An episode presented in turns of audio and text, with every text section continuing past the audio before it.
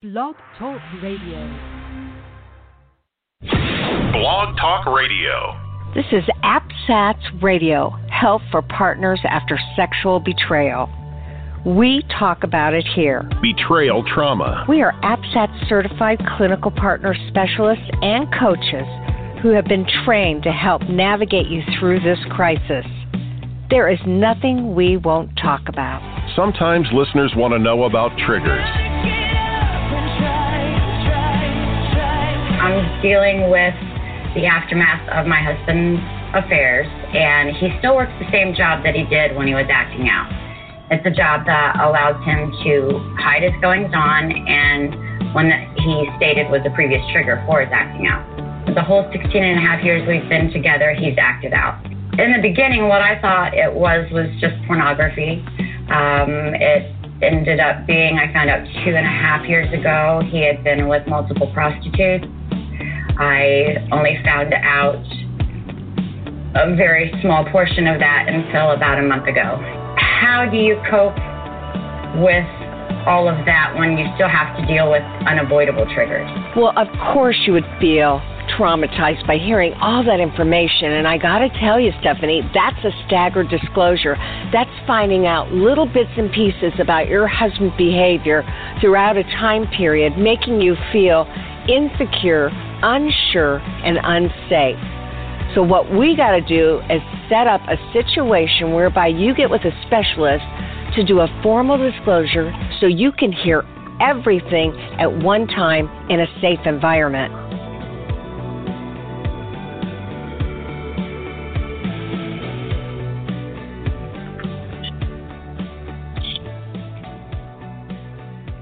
Oh, hi there.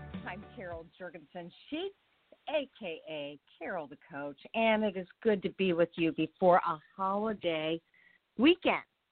And what I know from so many of the women that I work with is that holidays take on a whole different meaning after partner betrayal. It's not like I want that for you in any way, shape, or form. But the truth of the matter is that it seems like everything has been contaminated when you've experienced partner betrayal. And that is true, it has. But the other thing that I want you to know is that you can decide going to make these holidays a little bit different. Um, you're going to shake it up, if you will, and you're going to make it your own as opposed to putting things together to make the family happy. You know what I mean? I mean, truly, it's so important for you, and I know you don't have the energy. I know that this has really taken the life right out of you, but it's important for you to say, okay, how can I make Memorial Day special? You know, if it's sunny, how can I have some intentional self care? If you're in COVID but you're beginning to get out, where's somewhere that I can explore that's new and different that will be a memory for me right now? I can't tell you how many partners I talk to that are that they inherently and intuitively know that they need to create new memories and they don't want anything, nothing um, of the past, you know. And so, if they always went to their swimming pool and hung out as a family, and perhaps an affair partner was a neighbor, they don't want to go back and do that or maybe just having fun together um, is something that they don't want to experience in the same way because it won't feel the same because it isn't the same. You get my drift, right? So, as I mentioned this holiday, I do want you to make it your own, and I always want you to wrap it in some intentional self care because that is going to help get you through this. And if you just don't have the energy, or you just don't feel that you can muster up the ability to um, smile, have any hope at all, then get yourself to a partner sensitive coach or clinician to get some help with shifting that around. Because if you don't, you'll stay isolated and you'll stay in that same um, that same funk um, that I, I wanted to say, you know, you'll feel, you'll continue to feel morose, depressed, angry, and all those feelings are normal and natural. But if you stay stuck in them, you've got to figure out how to get out of it. This is, you know, the hardest thing that's uh, that you've ever been through. Now, if you're a partner who is two or three years into it, you're in a different space, and I know that. Maybe you are able to have fun. I would hope so. I would hope so. But if you're not, oh boy, you need some therapy too. Now, I'm a therapist um, 40 years. I cannot believe I'm this old. I look at myself, I look at my energy, I go, I am not 64, I am 44. but we know better, right? The body keeps score. We say that for betrayed partners. Well, for aging women, the body can keep score too. I'm fit as a fiddle, but I don't necessarily look as fit as a fiddle as I could. But here's what I truly believe as women, we need to embrace, absolutely embrace where we're at in life. And, you know, I'm always saying redirect your thoughts. Pretty enough, then find something that is pretty about you. You know, if you don't like your body and you're you see yourself as overweight, then reframe that and call yourself voluptuous or curvy. You know, we've got to be able to accept ourselves in a positive way, and that's actually going to give us more energy to change what we prefer to change about ourselves. So, is there one thing in your life that you really don't like that you could find some some type of acceptance for. I mean, really, is there? And and you just heard me say the body. You know, I have definitely. I don't know. I've just got this this body that this my skin is pretty saggy. But instead of focusing on that, I say to myself, I am strong and fit. And right now during COVID, I'm working out sometimes twice a day because I'm so bored. and I love to exercise so much that I go, oh, what the heck? And I don't really believe I see a change at all in my body, but I know it's good for my muscles. I was reading something today that said, um,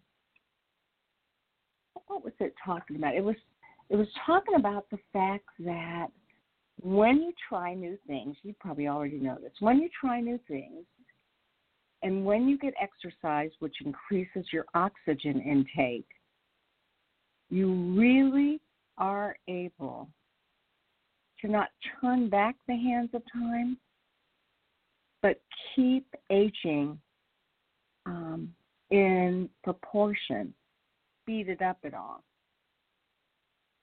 This was uh, at the, you know, one of the things that I'm doing right now. I can't believe I'm telling you this.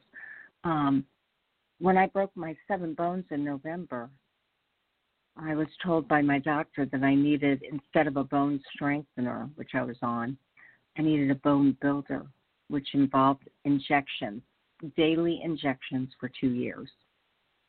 I told them no. I told them no three times. And then I said to myself, Carol, when have you not been proactive about your health? And so I've been doing it. I've been doing it for about, well, I'm into my third month. And you have to give yourself these injections for anybody who's diabetic. I know you're sitting there going, going, what's the big deal, Carol? But for me, it was a big deal. And so you have to kind of just find that subcutaneous fat on your belly and use the pen and inject yourself with the bone strengthener. I'm sorry, bone builder. Now, I have to tell myself consistently because I'm really angry that I have to take it, which I don't have to take it, but I want to take it. Well, I don't want to take it, but I need to take it. And so I have to tell myself, I am so lucky that there is something that can build my bones. And I have to remind myself of that, focusing on how mad I am. I get to go, no, I'm lucky. So here's why you all need to be lucky. You ready? Um, if your husbands are not being partner sensitive enough, there are two groups out there right now that are teaching Help Her Heal, which of course is my book, on how to develop empathy in the coupleship. And we know sex addicts are not good at that. So I wanted to talk to you today about Richard Butler's um, group. He calls it a book study, and it it started this week, but I know he would let you get in. It's from 2:30 to 4 o'clock during the day Eastern Standard Time. And to contact him, you can email him at richard.butler at visibleministries.com. And he wanted you all to know that the men in his last group, there were six, as he calls them, delegates, group members, from places like New Zealand and France and the UK and the USA. So, I mean, it's a very varied group, limited to six. How nice is that? And then you heard me have Rebecca Maestas on. You can Google her, M A E S T A S, and she's running a group for men for nine weeks, and then the women can come in and practice some of the relationship skills that I talk about. So, how wonderful is that? And then I am going to be providing a Help Her Heal workshop. Now, if you're interested, send me an email to carol at carolthecoach.com because I'm just now making up flyers for it. And um, I'm going to be doing it on a Saturday, July 18th. And I'm doing it from 10 to 1 because I'm sure I'm going to get some East Coasters that, you know, if I do it at 9, they don't want to have to get up at 6 a.m. to attend this workshop. And it's we're really going to be talking about what they might need um, to understand this course better and to reinforce the relational skills that help to rebuild the coupleship. So again, you can email me at carol at carolthecoach.com and I would be happy to get you information. I'll get you on a waiting list and get you information. Why am I telling you all this? Because APSATS, A-P-S-A-T-S dot org, our uh, training facility and institute, wants you to have the best partner sensitive care that you can get and wants sex addicts to do whatever it takes to help you heal. Um, we're very pro relationship, but we also know that if you decide not to be in a relationship, if you decide to end your relationship, if you already have ended your relationship, that's okay too. We really think the partner's the guide in this situation. You know, you didn't ask for this, you didn't know what was going on, and now you're in the driver's seat, and and I love that. Uh, I love that part of it. So don't let anybody tell you you're not. Right? You're in the driver's seat, and you decide what needs to happen. I just did a disclosure a couple weeks ago, and and she hasn't returned home since. And she says, you know, I just don't want to. I I need separation from him. So make sure you get yourself to a partner sensitive therapist, and you can do that by going to apsats.org and looking for a counselor or a coach, a clinician or a coach in your area, or one that just kind of looks like they offer some good services. Because um, if if you're right now, nobody has to be in the same state. Telehealth has relaxed those rules, and you can do telehealth with anybody you want. And if you have insurance and it pays for a clinician, good for you. And coaches will always have that flexibility and availability. You know, they are super important in helping you to heal because they get you to focus on you. Actually, we have Coach Andrea on um, the line, and she she has so many uh, specialized services to offer. But interestingly enough, she contacted me and she said, You know, Carol, I kind of wanted to talk about something on your show because I've noticed that, that women of color, specifically African American women, um, have specific challenges as partners in recovery, and I'd like to talk about it with you. And and if you're a woman of color out there and you've noticed those same challenges, this is a time that we can help to validate you. And if you're somebody that never even thought about the challenges for women of color um, with partner betrayal and sex addiction and compulsive problematic sexual behavior, we're glad to raise the bar and get you thinking about how this may be different. So, Coach Andrea, welcome to Betrayal Recovery Radio. How are you? I am good, Carol. Thank you so much for having me back on. I really appreciate just the willingness that you have to continue to engage in conversations that maybe we wouldn't have elsewhere. Well, I I appreciate you too, and I remember that I was talking to one of my clients at uh, maybe a week after the last time I had you on, and she said, "Oh, I signed up for Coach Andrea's.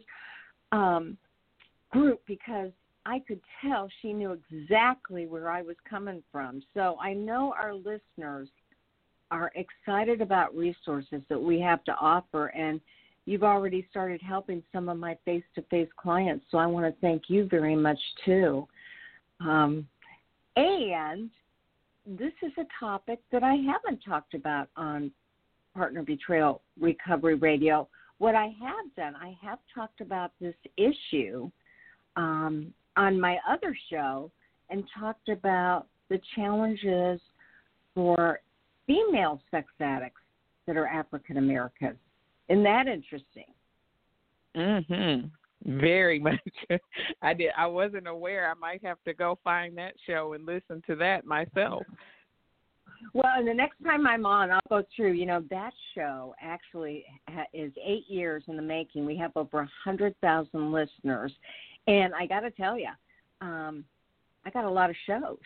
That's a lot of shows when you've done a, a weekly show for eight years. So I will help you look for it. But, you know, I did want to talk to you today about some of those challenges. And I know that you believe that there are different needs or even expectations around problematic sexual behavior when it when it comes to African Americans. And tell me a little bit about what you've noticed. Well, um, just from my own experience, and, and let me preface everything I'm going to say by in no way am I on your show saying that I can speak for the whole African American community. I can share from uh, my own experience, I can share from other friends I know who walked this journey, and I can share from the conversations that I've had with other people. And so, as you hear me talk and I say African Americans, I hope that everyone keeps that in mind that there's no way that I can speak for a whole race of people. Um, and then the second thing I want to say is that what I've noticed is when I try to have these conversations, people will say, "Oh, that's true for all partners," or "That's true for all." And and so I'm not saying that the African American experience is so very different from what other partners experience. What I am saying is that there are some unique factors that need to be considered, um, some generational factors. Um, we can just start with race in this country and what a hot button that is, and um, with the lack of representation that we have for African American counselors and therapists um, that creates a challenge in itself, just even trying to seek out the help. So, um, you know, that that's kind of like the the top of the iceberg. Well, absolutely. And so obviously you picked this topic because you know that you've seen some differences and I wanted you if you would, to share a little bit about your own experience around recovery because you're African American.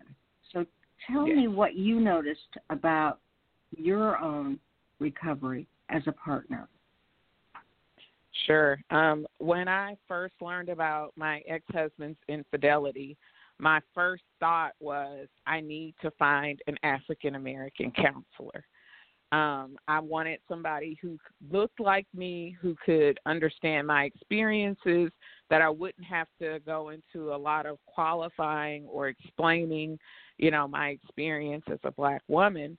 And that was my first indication that I was going to run into some challenges with my my recovery. The first few counselors that I did find, and then trust me when I say it was very few, um, they did not have experience in sexual betrayal, and they were very quick to spiritualize my experience, giving me scriptures, um, referring me back to the church and kind of how we operate as a culture that we're forgiving and and that type of thing. So I quickly realized at that point that I was probably going to have to step outside of my race to find a trained professionals.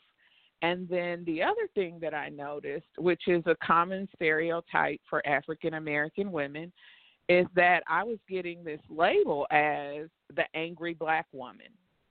And I know that happens to a lot of partners. You know, they're pathologized because they come in angry and they're traumatized.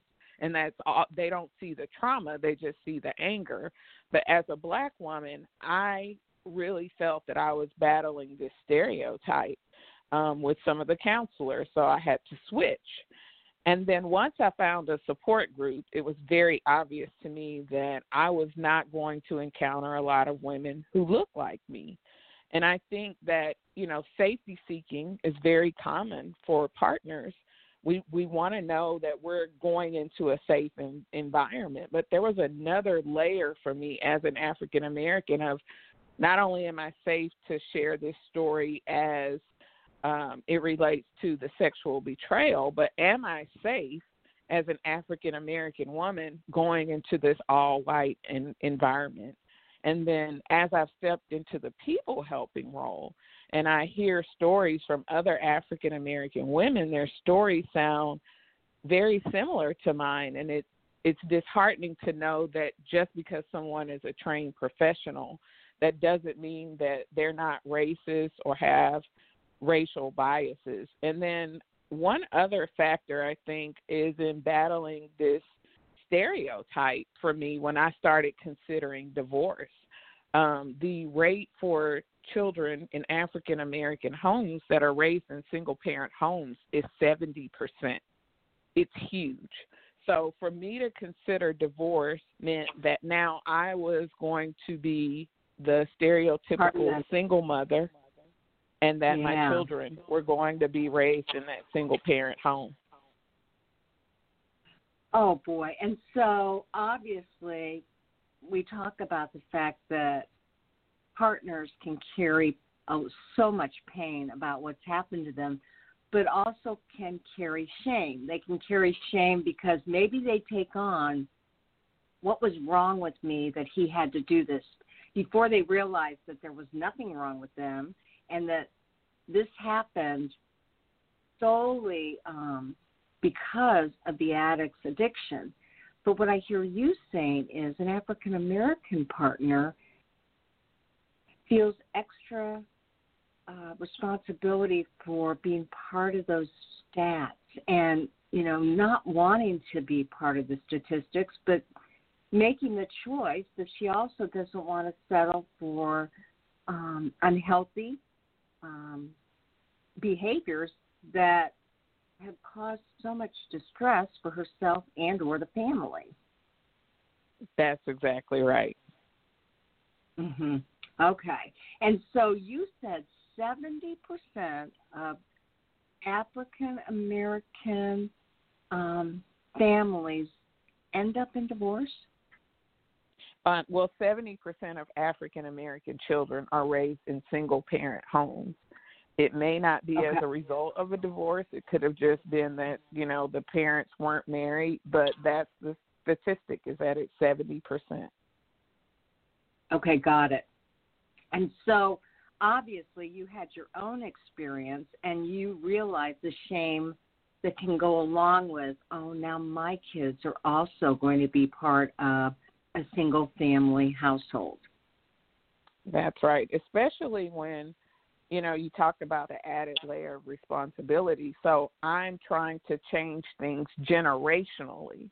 That there has been this generational pattern of divorce in my family, and I'm not only trying to chart this course for my family, my my personal family, but I do feel the burden of responsibility generationally to change the narrative. And so part of you changing the narrative, since you can't change the narrative of what has happened right now, you can change the narrative of what kind of resources are available to African Americans to get them through this long term, um, laborious process of recovery. Uh, I mean, I I know that you were really concerned, and you just shared your experience that there aren't enough African American partner betrayal spe- specialists or sex addict specialists. Correct? That is correct. Yes. So I am talking with Andrea Rogers, who's a betrayal trauma survivor, and she has found that her greatest strength was actually occurred after her 19 year marriage ended. And that's a long time to be married. You almost were married uh, two decades. She's learned yes, that there are half their life as of today. Yeah. Yeah. Mhm. So you actually are saying that despite the fact that this occurred in your life, despite the fact that it caused you such great pain, you're able to see that it's a blessing, a blessing in disguise, so to speak. Absolutely. Um, you know, we talk about post traumatic growth and um I feel like God has placed me in this space so that I can have these conversations.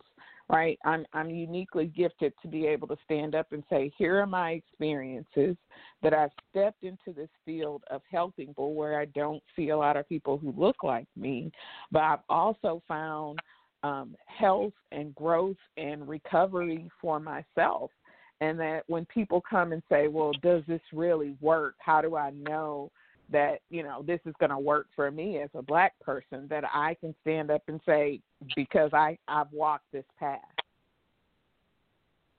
Yeah, and you know, I have to tell you that I find that there are it's really sad that there aren't more helping professionals even in the mental health field that are African American and I oftentimes feel like one of the ways we can offer the greatest amount of help to our clients is to get them into a community of support, a community that understands the challenges they face, and that does mean getting them to an African American or Hispanic counselor or coach. And and why do you believe that this has been so rare? Why do you think that the, that there aren't more partner betrayal specialists that are African American?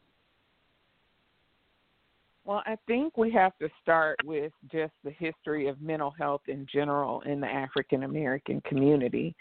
Um, when we look at our history, um, you know, there's been a history of racism and mistreatment in this country for African Americans. And so historically, we have been very untrusting of stepping outside of our culture to receive help. And most of the help usually came from the church, not trained psychological prof- uh, professionals. So we have to look at that first and say, how is mental health even considered in the African American community? People have to believe that there's a success rate there and that it's that it's a real thing. You know, I've said over and over that to be black in America is to be traumatized. And so when you start talking about things like trauma and that you should get treatment for trauma, it's like, oh, well, then I need treatment for my whole life. And Jake Porter often says, which I love his quote, is that grief is a luxury for the brain that feels safe. So we have to start talking about just the general idea of creating safety for an African American in this country.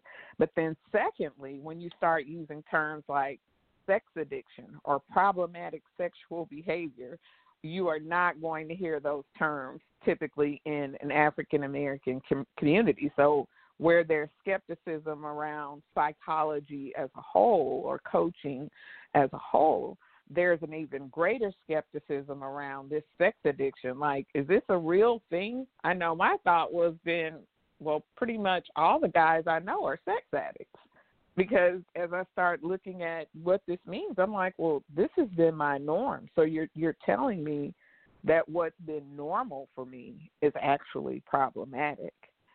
And then the the third thing, which I think we don't discuss enough, is that um, if I believe in psychology and I believe in sex addiction, two things which are culturally not um, received a lot of esteem or credit in our culture, then it almost feels like another betrayal for me to step outside of my identity and uh, my culture. And one of the things that I um, was educating a colleague on is this thing called the Superwoman schema. It was coined by um, Dr. Cheryl Woods Giscombe. I hope I'm not butchering her name, but she came up with this this uh, schema that black women typically have this superwoman persona, which says that we have to be strong. We don't, you know, we suppress our emotions. That vulnerability is weakness, and that we can succeed no matter what the circumstances are. And really denying ourselves self care. So when you look at all of that as a whole, you can understand why one, you're not seeing a lot of African Americans step into the helping field, but number two, why you're not seeing a lot of African Americans come in for treatment. Well, that makes all the sense in the world. And, you know, I'm wondering on a grassroots level, what is something that a coach or a clinician can do to to change the trajectory of this, to encourage um, counseling and coaching educations for the African American community, uh, because even if we can help African American women learn that there are resources out there for them what we know is that an African American coach or clinician is inherently going to be able to offer more specialized services. So, what can we do about that? Well, I think starting the conversation like you're doing right now is so important. Um, being curious and being sensitive. Um, I think that what I heard across the board. So I talked to some colleagues, I talked to women who have walked through recovery, I talked to our polygraph examiner here in Houston who's done over 10,000 polygraphs. And what all of them said is that you will probably have to work harder to gain your client's trust. Clinician, it's so important to understand that that's not a personal attack on you but that you probably represent um, a race that's been historically unsafe for us. And so, um, kind of putting that on the shelf and just being curious and sensitive to maybe some unique experiences that your your client is is bringing, um, understanding that you may have some bias that you're unaware of. Um, and and as you see that coming up, just being willing to check that and be honest about that, and I also think mm-hmm. consulting with colleagues, it's it's really important that we have a, a diverse group of voices at the table as we're formulating programs and and uh, groups and things like that. That we're not just have this um, uniform group think, but that we have a diverse representation at the table when the conversations are happening. Yeah, I absolutely get that. It's it's interesting because I just had a disclosure with an African American couple, and um, they very clearly said, "We're really here to see you for the disclosure, not for counseling or coaching, because mm-hmm. I do both, but for the disclosure." And and I said, "Okay." And you know, the disclosure can take up to two months if it's really well prepared, and and that's what I did. And at the end I made the assumption I forgot what they had asked for, and I made the assumption that they would want to continue to work with me. And they mm-hmm. reminded me, no, we're just here for the disclosure. We just needed the truth. You know, she said, we, I just needed the truth, and now I've got the truth, and and I get to decide what I'm going to do with it. Well, the truth of the matter was, and, and then we followed with the polygraph. The truth of the matter was that he passed, and he did a really good job with his disclosure. And it was obvious that he really wanted to change. Um, and and yet he and I both knew that that there were some differences that we both had to be aware of. For instance, um, he came to one of his sessions. It's it was through this COVID thing, and um, he was shirtless. You know, he just came to the session without a shirt. And I said, we'll call him Herman. I said, Herman, you have to put a shirt on when you're going to work with me. and he said, okay. You know, and he said, I'm sorry, Carol. I walk around without a shirt. You know, 80% of the time, I didn't even think about it. I said, that's fine. And his wife said, you know, she came into the room later on and she said, he told me you made him wear a shirt. And I said, I did. And she said, you know, nobody ever tells him to wear a shirt but me. And so I thought that was really interesting that that was a, a definite difference that I noticed. I don't know that it was specific to the African American community, but it was a difference compared to other men that I've worked with. I actually even wanted to ask him, but you know, there is a, it feels you don't want to stereotype.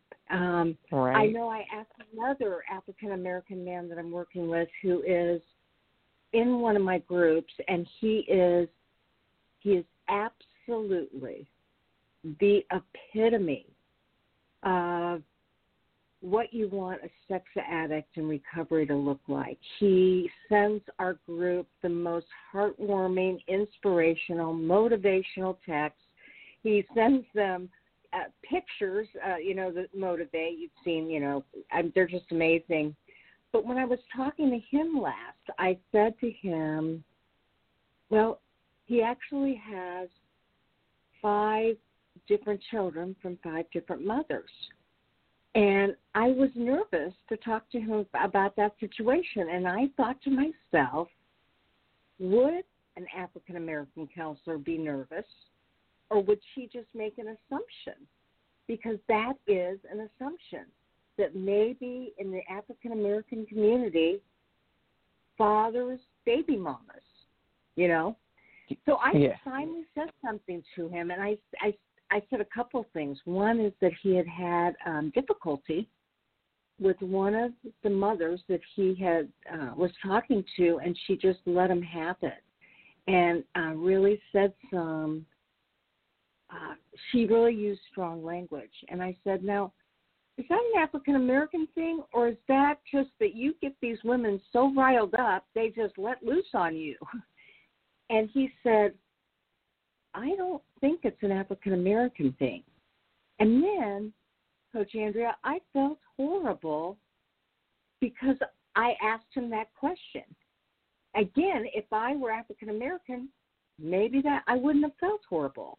So they're all I what I guess what I'm trying to say is in in checking out somebody's community, somebody's experience, somebody's lifestyle, it can feel like stereotyping has already occurred.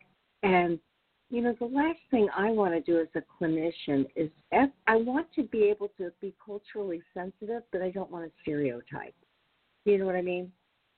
Right. And and yeah, and I think that that's a common frustration even for clients mm-hmm. is they feel like they have to spend part of their session educating the the clinician. It's like I'm right. here for help, but I have to stop my process of receiving help in order to educate you on how to help me. And so, um, you know, that's when you get into where people are like, no, I want someone who looks like me where I don't have to do all of this qualification and education and explanation. Now, like I said, even me being African American, I have to check my own bias. I have to check my own stereotypes.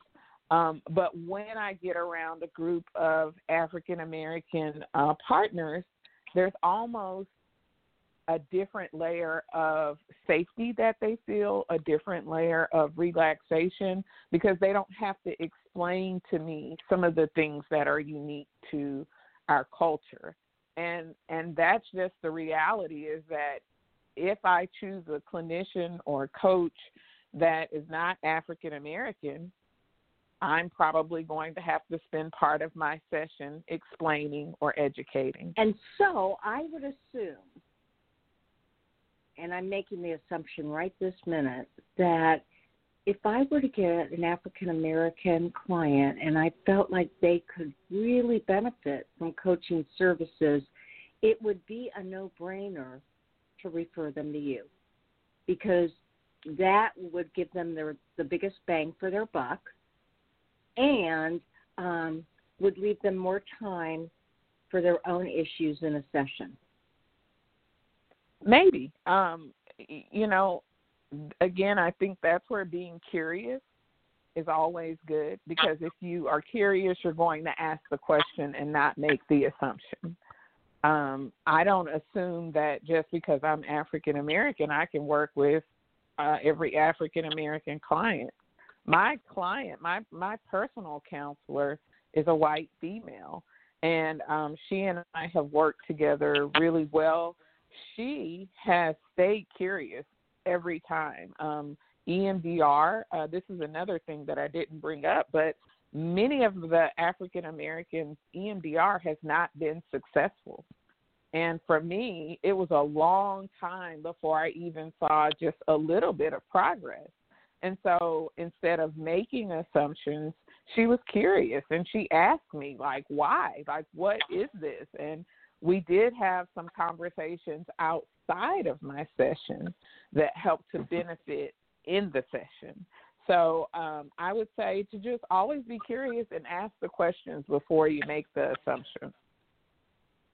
That's very good advice. Now, just for our listening audience, I want to let everybody know that I'm talking to Coach Andrea Rogers, and she is a betrayal trauma survivor, and she is a coach. She's a board certified life coach and she's a certified partner coach candidate that practices the APSATS trauma model. And if you like what she's saying, you can find her at her website, which is lift, is it liftbully.com? Uh, no, I'm on Facebook and Instagram and YouTube at Fully Alive Coaching. Fully Alive Coaching. And you can also email her at Coach Andrea, F-A-C, at gmail.com. And um, one of the things that I know about her is that she's a fierce warrior for Jesus, and she really is passionate about helping hurting partners work through their pain. And are you still running your divorce group? I am. We are in week seven of eight. Um, later tonight is week seven, and it is going really well. I'm excited about um, making this a regular part of my um, business, is offering this group to um, women who are separated or divorced. So, I made an assumption, and you you basically said, you know, Carol, probably need to check that out. My assumption was that if I've got African American clients and I need to make a referral, that you would be a good person to refer to because you may know more about the specific community than I do. Can can you tell me how do you think that we can start dialogue with members of the African American community about this issue? Because I mean, you bring up some great issues how can we work together to do that? Obviously, this podcast is one, but what are some other ways? Right. Um, I think also just um, continuing the dialogue. So, one of the things that I've noticed is that uh, assumption that because they have one black friend or they've dated a black person or there's a black person in their family that that means that they understand black culture and that's mm-hmm. not true. And so I think that um, taking the initiative to educate yourself as a if you want to be effective as a clinician or a coach and you know that you want to be able to relate to your partners where they are i think that educating yourself would be the first step and then outside of that i would say find people that you can continue the dialogue with um, stay curious when you're making decisions. One of the things that um, I talked to another African American woman who's been leading groups for 10 years, and we discussed how some of the material, the recovery material, is not culturally sensitive and how we've had to address that in our groups. But if if there's no one that looks like us at the table as these materials are being developed, then of course um, that's always going to come into play. So I think that educating yourself, continuing the dialogue, um, being open, and and also just understanding that there's an ignorance there. I think that ignorance has gotten a bad rap as a bad word, but it simply means just not knowing. And so when I'm aware that I'm ignorant in an area, the first thing that I do is try to educate myself or find someone who can educate me. So it's it's finding partners um, to come alongside in this journey, having more dialogue, more research, and more inclusion at the table. Well, th- those are all great points. And so you had referenced earlier in the show that, you know, one of the things that that you may not hear an African American asking about is problematic sexual behavior. That's just not in their bandwidth. Can you reference what you were what you just meant when you said the language is not always African American sensitive? I mean, you didn't say that, but we're talking about partner sensitivity here and sex mm-hmm. addiction, mm-hmm. and so tell me what some of those things are so I can pass that around and along. Sure. Um, so when I said problematic sexual behavior, I mean, if I look back at my childhood, if I talk to the other um, African American partners that I know, what we would call problematic sexual behavior is called normal. And so to tell someone that they're normal is really not normal and that it's also unhealthy, um, you can understand how that would put someone on the defense. And so having a conversation around, I can recognize that you may have seen this a lot growing up, but here's really what a healthy relationship looks like. That sounds very different than no, this is problematic sexual behavior and um, that it's dysfunctional because now you're not only talking about me, but it feels like you're talking about a whole race of people who have accepted this as as the norm. And then the other thing um, that I notice eh, pretty often is when I'm looking at work around boundaries and the language of setting boundaries.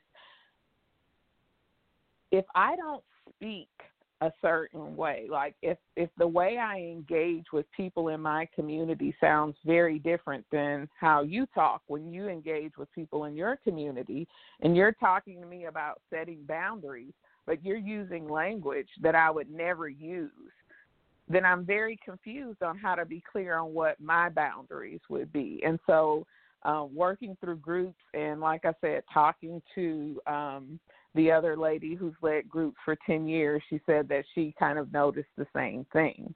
And so I think there just really needs to be an increased awareness and more than anything, like I said, some inclusion at the table as we're developing materials that are going to help partners heal. Absolutely. Great point. So now we're getting close to the end of this podcast, and I'm I'm wondering.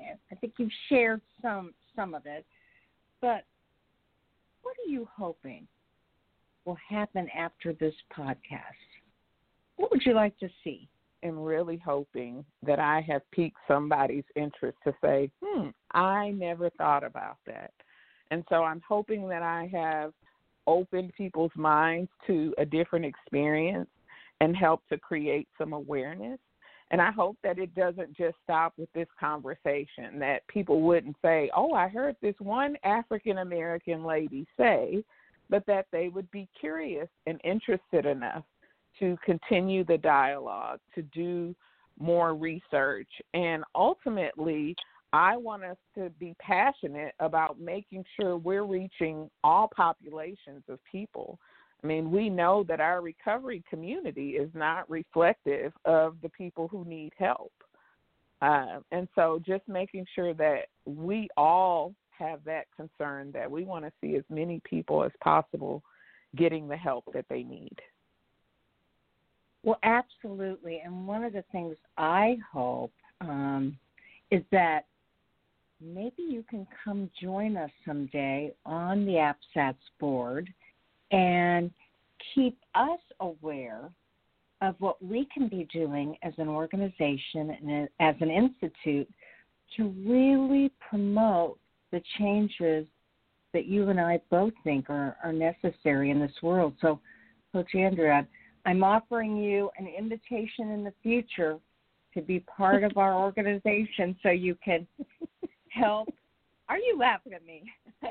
I, you know, raise the awareness and and maybe you know, I it, wasn't it Maya Angelou that says, "When you know better, you do better." Yes, that is exactly what she said. That's what I thought.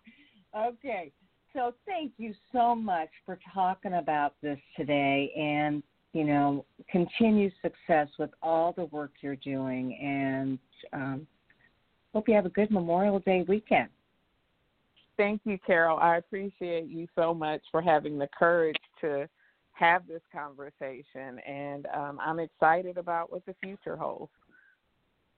Well, you know, the only courage it takes is admitting when I am confused, uncertain, or unclear. And that is courage to actually do that. So I appreciate having a safe person like you to do that with. Thank you. All right. Have a good day. Thank you. All right. So, again, that's Coach Andrea, and she is amazing. She has a business called Fully Alive Coaching. You can reach her at Coach Andrea, and that's A N D R E A F A C at gmail.com. And so I will leave it there. Um, I'll keep you posted on our workshops and other opportunities to heal. And thanks so much for listening to the show.